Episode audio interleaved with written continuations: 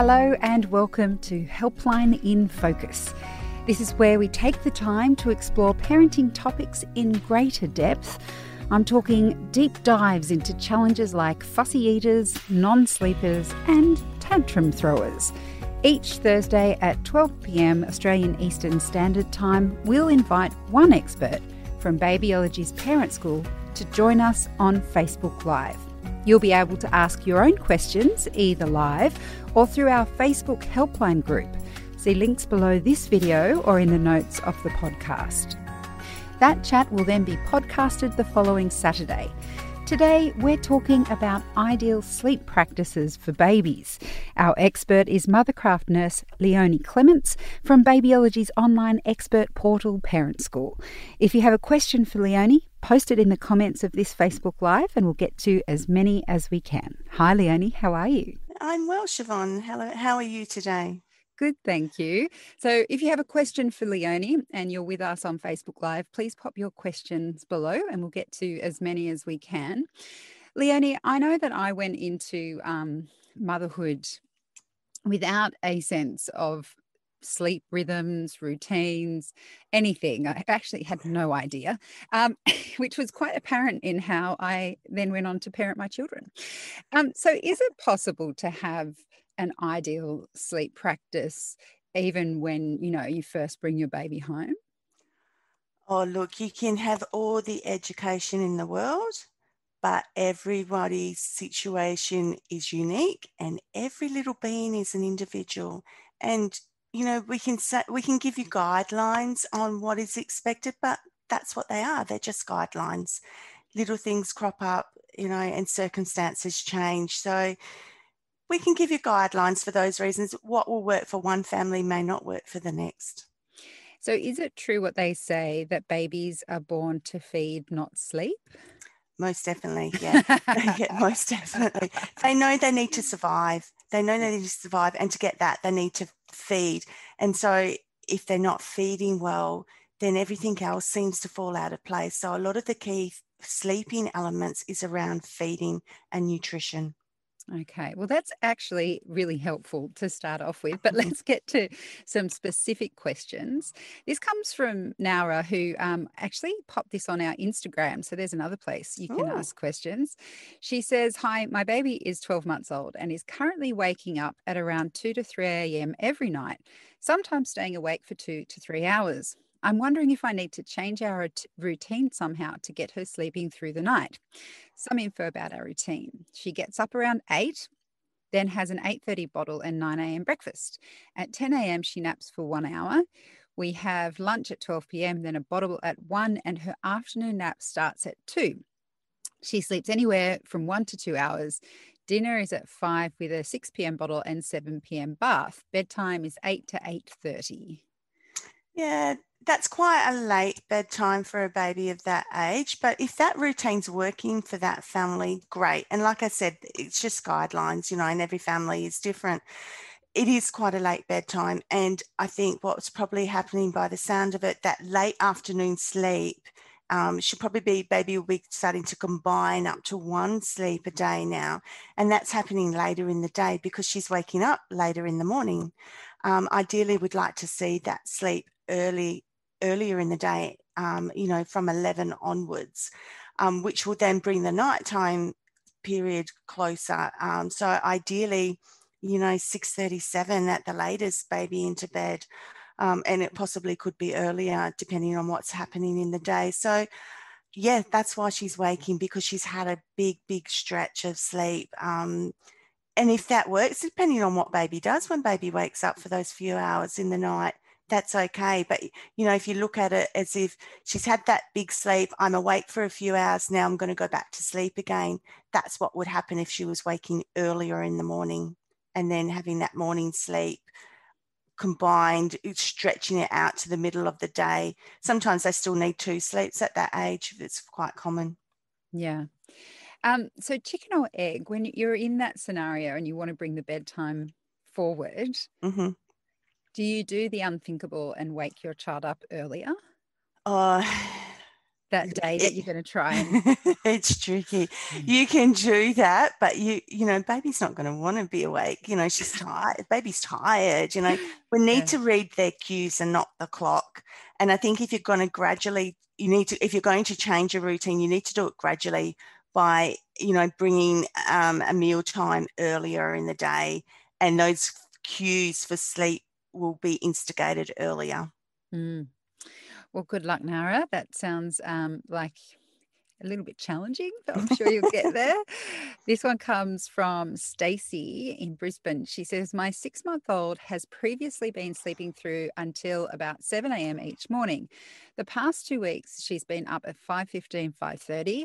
Sometimes a feed will send her back off to the land of Nod for an hour or two, but most of the time, she's ready to party. Could this be due to the weather? Should I be keeping her room warmer? I try to keep it within the guidelines and have a Gro Egg. Well done, Stacey. It sounds like you're doing everything right and everything you possibly can it's really more about babies' circadian rhythms and that they're changing at this age. Their sleep cycles are changing to up to 50 minute cycles. So they're having more non REM wake cycles. So that starts to change. So what that means is baby is going to wake less more overnight. So they're having a more solid sleep. So that's why the earlier waking is starting to happen and sometimes parents just need to adjust their own day routine to accommodate that. And it's generally only for a little while, um, for a phase, but it is a very normal behavior to happen. Mm. And it can be very pretty at 5.30 in the morning. Yeah, yeah it can. It can. look at the silver lining on that cloud. Definitely, most definitely. And, you know, and the beauty of that is if you're getting up that earlier, you can get you can prepare your evening meal do your things you need to do for the day get out early and go and do if you need to do grocery shopping or your errands and then you're coming back and baby's ready for a nap guess what mum you can put your feet up too yeah definitely if you can yeah all right good luck stacey this one comes from a siobhan spelt the Irish way, which I don't do. Naughty. um, she says, I've read that I'm not supposed to feed my bub to sleep, but he tends to fall asleep with every feed. And with his 7 p.m. one, it usually sends him off until about 2 or 3 a.m. when he wakes for his middle of the night feed. Am I ne- making a rod for my own back? He's 17 weeks old. Nice, Siobhan. You're doing really, really well, and you're meeting baby's needs and reading baby's cues babies need that comfort and it's very normal for them to wait to feed overnight and feeding to sleep because they're in their safe place they're in mum's arms so you're doing everything right you're not making a rod for your own back you're meeting baby's needs where baby's at and later on if you find that sleep becomes an issue and baby wants to feed all the time that is very normal behavior to feed to sleep but it, sometimes some mums feel a little bit tapped out get back in touch with us again and we can help you manage through the next phase if you're finding that difficult. I love that because I, I remember feeling very conscious of that with my daughter, mm-hmm. although there's nothing so beautiful as a baby falling asleep while you're yeah. feeding them. It is the most gorgeous yeah. feeling. And I felt really um, bad about it with my daughter. And then with my son, my second child, I just thought, oh, I don't care. I'm just going to do it because I didn't think I was mm. going to have more children. And I really in, let myself enjoy that. Good. And you know what? He just, he, he was fine. Like he weaned off that process. Yeah. He didn't become addicted to it. He he went down once I'd weaned him to yeah. sleep. He didn't need the boob all the time. So it's good to see both sides. It doesn't always lead to that dependence. No, it does doesn't. It? it? doesn't. And you know, and if it if you feel it's starting to, then we can make some changes around that. They can still feed to sleep, and then we can look at settling in their sleep space after they've had that comfort feed if they need it because I think sometimes I don't know what you find, Leonie, with your work, but I think sometimes we as mothers have this idea of what we're what we're meant to do and mm. then we ignore our own instinct and also yeah. what feels beautiful and right for us as well as mums. Exactly, exactly. And we all come from different backgrounds and cultures. So, you know, what we've grown up with is very different to our neighbours. And so I think, you know, the, the main thing is reading your baby. And if you can see your baby's hungry and your baby's crying, then pick them up and feed them that's perfectly normal and setting baby up for it, feeling that security and comfort that they need as a little person. Mm. This next question comes from Amanda in Perth. She says, I've just moved my 10 month old into the room with my two and a half year old.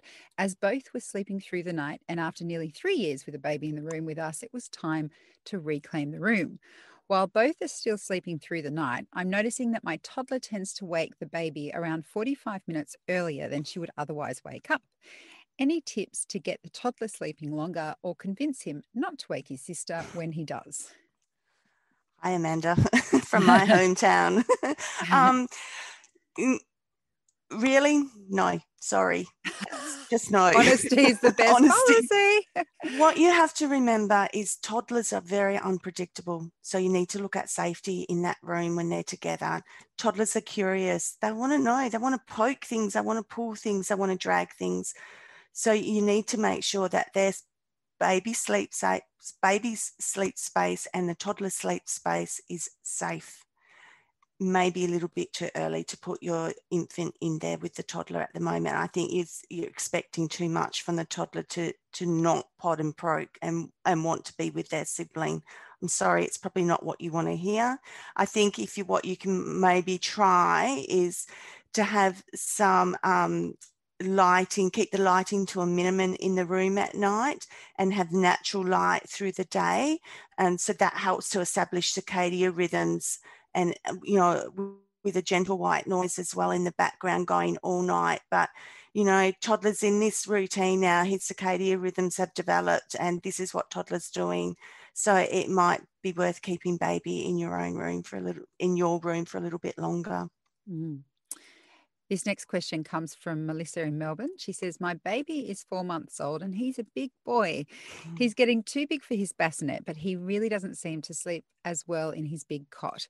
What can I do to help transition him? Oh, and he's also at a, a beautiful transition stage where they're progressing forward with all their brain development. You know, a lot of people call it a sleep regression, and it's not, it's a progression of the brain developing and all the new skills that they're learning.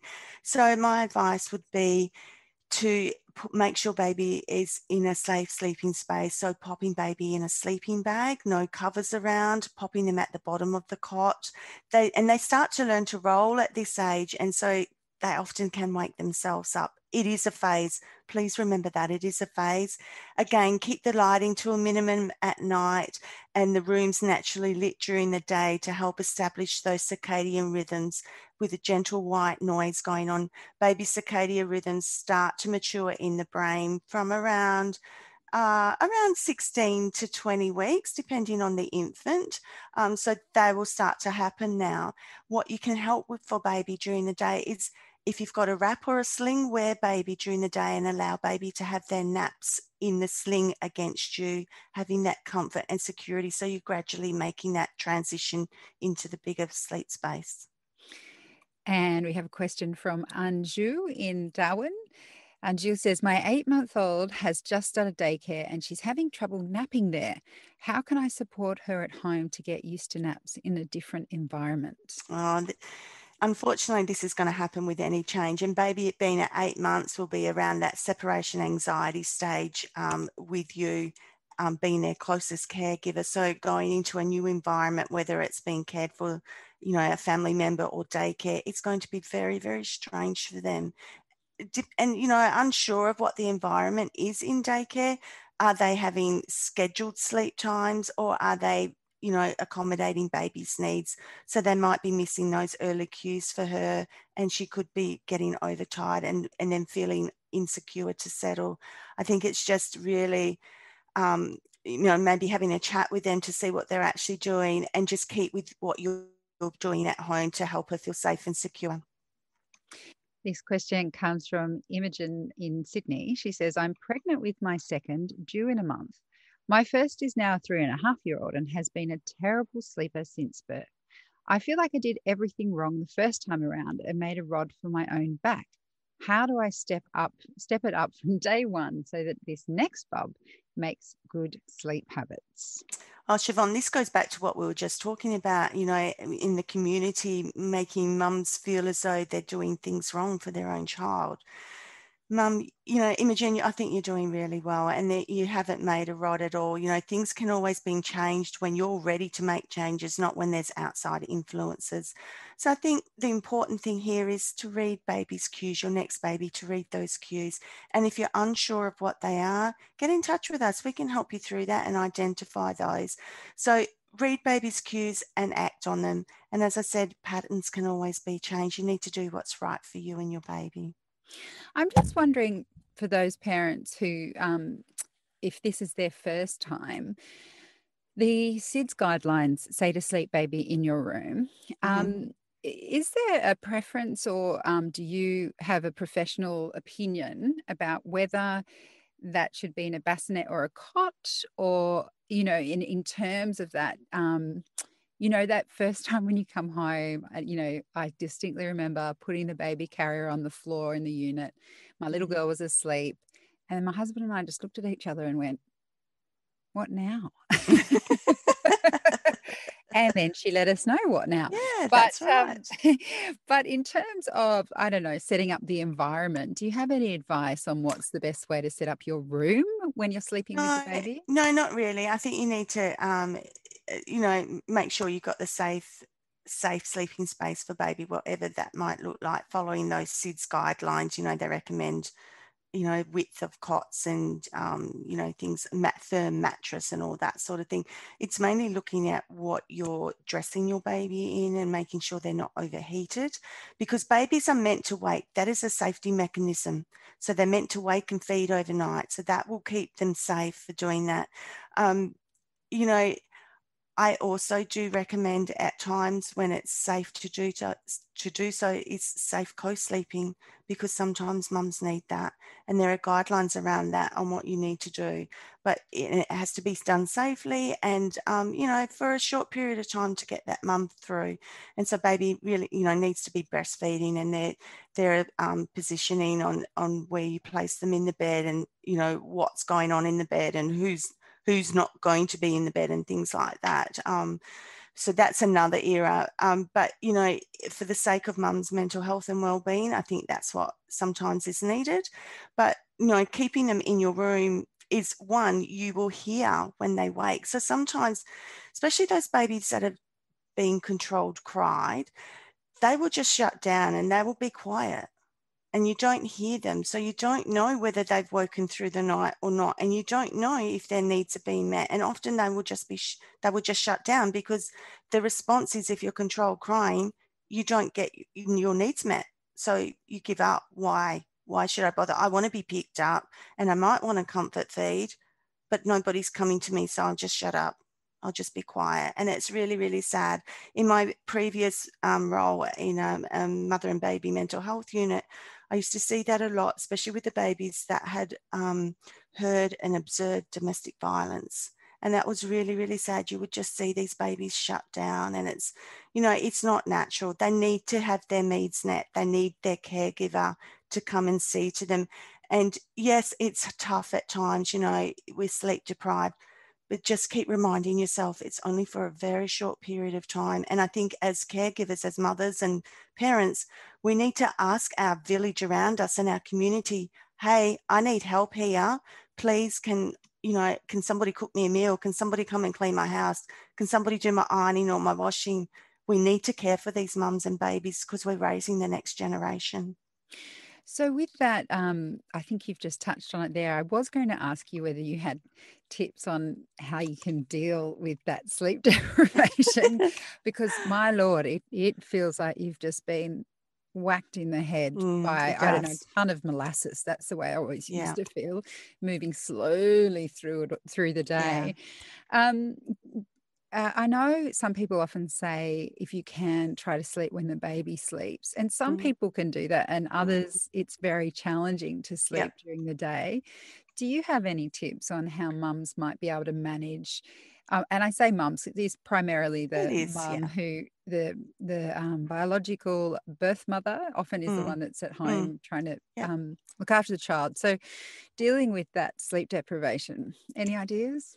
It's really, really hard. And again, as I say, you know, getting that village around you and, and don't be afraid to ask for support and help.